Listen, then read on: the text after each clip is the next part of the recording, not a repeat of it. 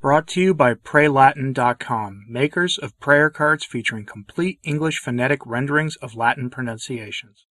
For you today, I have the latest installment of my We Were Warned series, and it focuses on Sister Jeanne de la Royer. She was a nun who had visions of the coming age of peace, and the times before the coming age of peace, especially those focusing on the interaction between the Church and the secular order, the Church and Caesar, as I usually call it. Let's begin with a little bit of background on the nun herself. Jeanne de la Royer was born into a poor family in the little village of Beulot, not far from the Fougères in Brittany, France. From an early age, she discerned a vocation to enter the religious life, and she made the typical physical vows, She and when she did so, she overcame all the opposition of the devil, the world, and the flesh to remain true to her call. She was devoted to her guardian angel and to Our Lady, and was devoted to the Blessed Sacrament. At a particularly young age, in her teenage years, she lost her father. She then planned to live with her mother in order to support her, but then her mother soon passed as well, and Jeanne, who was then left destitute, had no other wish than to obtain admission into some convent as a servant, the better to keep her, vow, her vows and secure her salvation. She wished to enter the convent of the Urbanists de Foyers, which is a poor cleric convent. It appears she was met with some opposition to entering, due to her inability to pay the required dowry, but at last she was admitted as a charitable entrant, and upon taking the vows, she assumed the name of Sister Nativité, or Sister of the Nativity, and she has become known in English. Sister Jeanne of the Nativity entered with the best will upon all the virtues of her profession, and lived a life of penance and mortification, with vigils, fasting, hair cloth, and some physical mortifications, forming a part of her, her spiritual regimen. She t- sometimes laid thistles and nettles in her bed. One day she was surprised in the act of sipping gall mixed with other things, equally kind of gross, as an act of mortification. She was seen doing this. As her virtues increased, so did other spiritual gifts. She was given the gift of reading hearts. She foretold to several people what would happen to them, and she was granted many visions, including those of the future, and even of the Last Judgment. Her visions were written down by her spiritual director, Father Genet, who she told not to release them until the indicated time had come. Apparently, she revealed to him when her visions should be released, which was some time after her passing.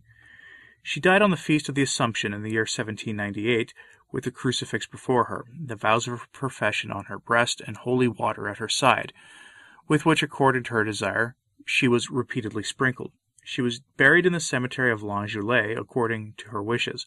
Father Genet published the first edition of her visions in eighteen seventeen, under a French title which translates to Life and Revelations of Sister Nativity, Religious Converse at the Convent of the Town Planters at Fougères, and has gone through several reprints and has been featured in numerous places since then, all over the internet and in various contemporary books on Catholic prophecy.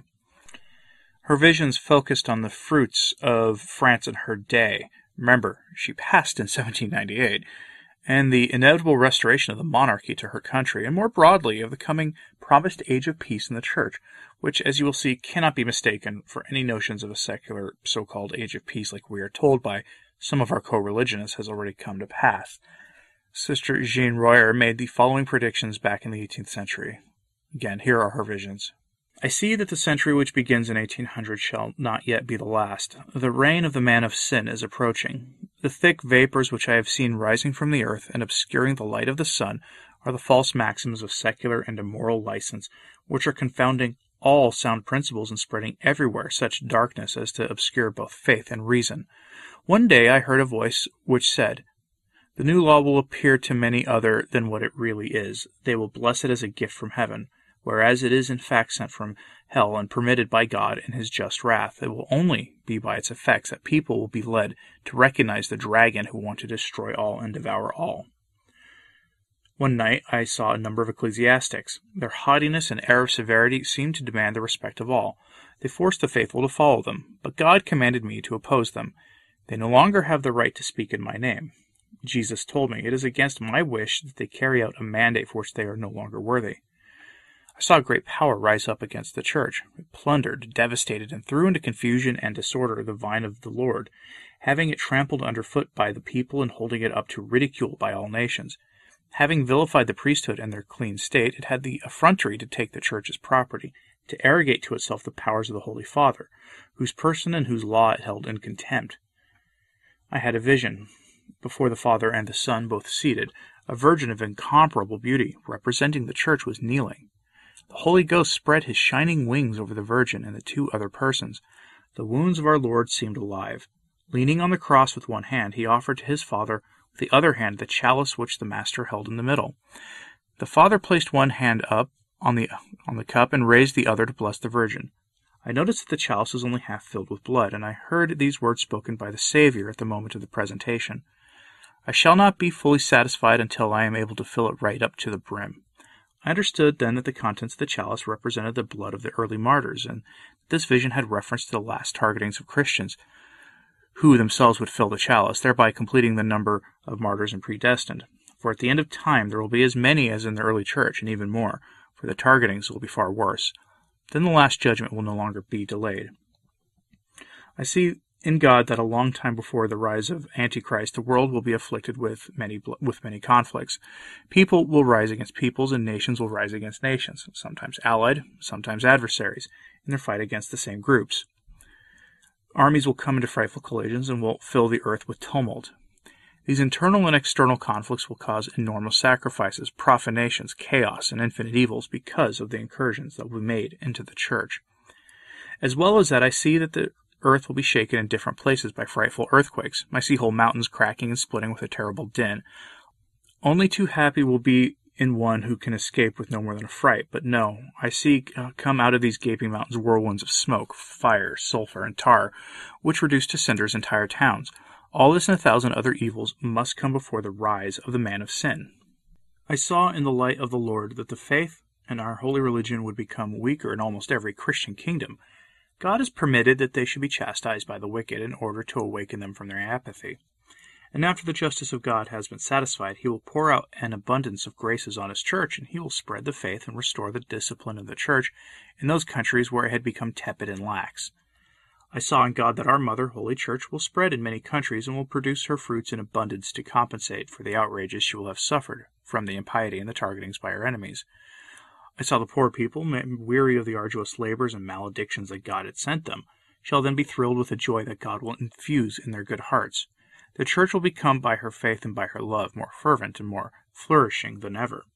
Our good Mother, the Church, will witness many amazing things, even on the part of her former targeters, for they will come forward and throw themselves at her feet, acknowledge her, and implore pardon from God and from her for all the evils that they had perpetrated against her.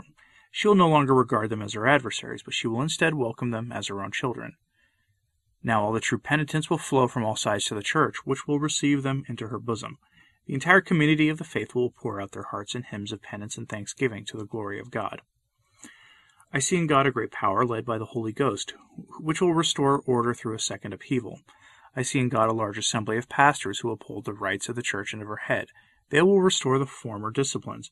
I see in particular two servants of the Lord who will distinguish themselves in this glorious struggle, and who, by the grace of the Holy Ghost, will fill with ardent zeal the hearts of this illustrious assembly. All the other theologians and ideas will end. All the other results of France in seventeen eighty-nine will be undone, and the altars of God restored. The former practices will be put into force again, and the Catholic faith, at least in some respects, will flourish more than ever. I see in God that the Church will enjoy a profound peace over a period which seems to me to be of a fairly long duration. This respite will be the longest of all that will occur between the upheavals from now till the general judgment. The closer we draw to the general judgment, the shorter will be the moves against the Church. The kind of peace that will follow each attempt will be shorter also. This is so because we are approaching the end of time, and little time will be left for either the elect to do good or for the wicked to do evil. One day our Lord said to me, "A few years before the coming of my enemy, Satan will raise up forerunners of the man of sin, who will announce Antichrist as the Messiah, and they will try to defeat the holy and sacred faith. And I shall make the young and the old prophecy. The closer we get to the reign of Antichrist, the more will the darkness of Satan spread over the earth, and the more will his satellites increase their efforts to trap the faithful in their net. When the reign of Antichrist draws near, a fabricated theology will appear that will deny the unity of God and will oppose the Church. Errors will cause ravages as never before." One day I found myself in the vast plain alone with God. Jesus appeared to me from the top of a small hill, showed to me a beautiful sun on the horizon. He said dolefully, "The world is passing away, and the time of my second coming draws near." When the sun is about to set, one knows that the day is nearly over, and that the night will soon fall. Centuries are like days for me. Look at the sun, see how it still has to travel, and estimate the time that it has left to the world. I looked intently, and it seemed to me that the sun would set in two hours. Jesus said to me, "Do not forget that these are not millenaries, but only centuries, and they are a few in number." But I understood that Jesus reserved to himself the knowledge of the exact number, and I do not wish to ask him more. It sufficed me to know that the peace of the Church and the restoration of discipline were to last a reasonably long time. God has manifested to me the malice of Lucifer and the twisted and diabolical intentions of his henchmen against the Holy Church of Jesus Christ. At the command of their master, these wicked men have crossed the world like furies to prepare the way and the place for the man of sin, whose reign is approaching. Through the corrupted breath of their proud spirit, they have twisted the minds of men. Like persons with a wicked affliction, they have communicated the evil to each other, and their ideas have spread. The storm began in France, and France shall be the first theater of its ravages after having been its cradle. The Church in council shall one day strike with anathemas, pull down and end the evil principles of that wicked system. And what a consolation, what a joy for the truly faithful. And so there you have it. I have a hard time even envisioning a time when the Church will rain down anathemas against the order that we see in the world today, which is certainly the fruits of that seventeen eighty-nine period in the Church, which she had witnessed firsthand. Hope to witness it. I hope to see it. That must be an incredible. That must be an incredible time to be alive. But let me know what you thought of this in the comments, please. These visions were, of course, approved by the uh, priest who had these published ordinary in his time. So, while they're not certainly de, de fide, they are cert- they also are interesting to reflect upon in terms of the light of our faith. But let me know what you thought about this in the comments, please. And like and subscribe and hit that bell if you haven't. I do cover Catholic prophecy once or twice a month, so um, let me know what you thought about this in the comments, and um, as always, pray for the Church. I'm Anthony Stein. Ave Maria.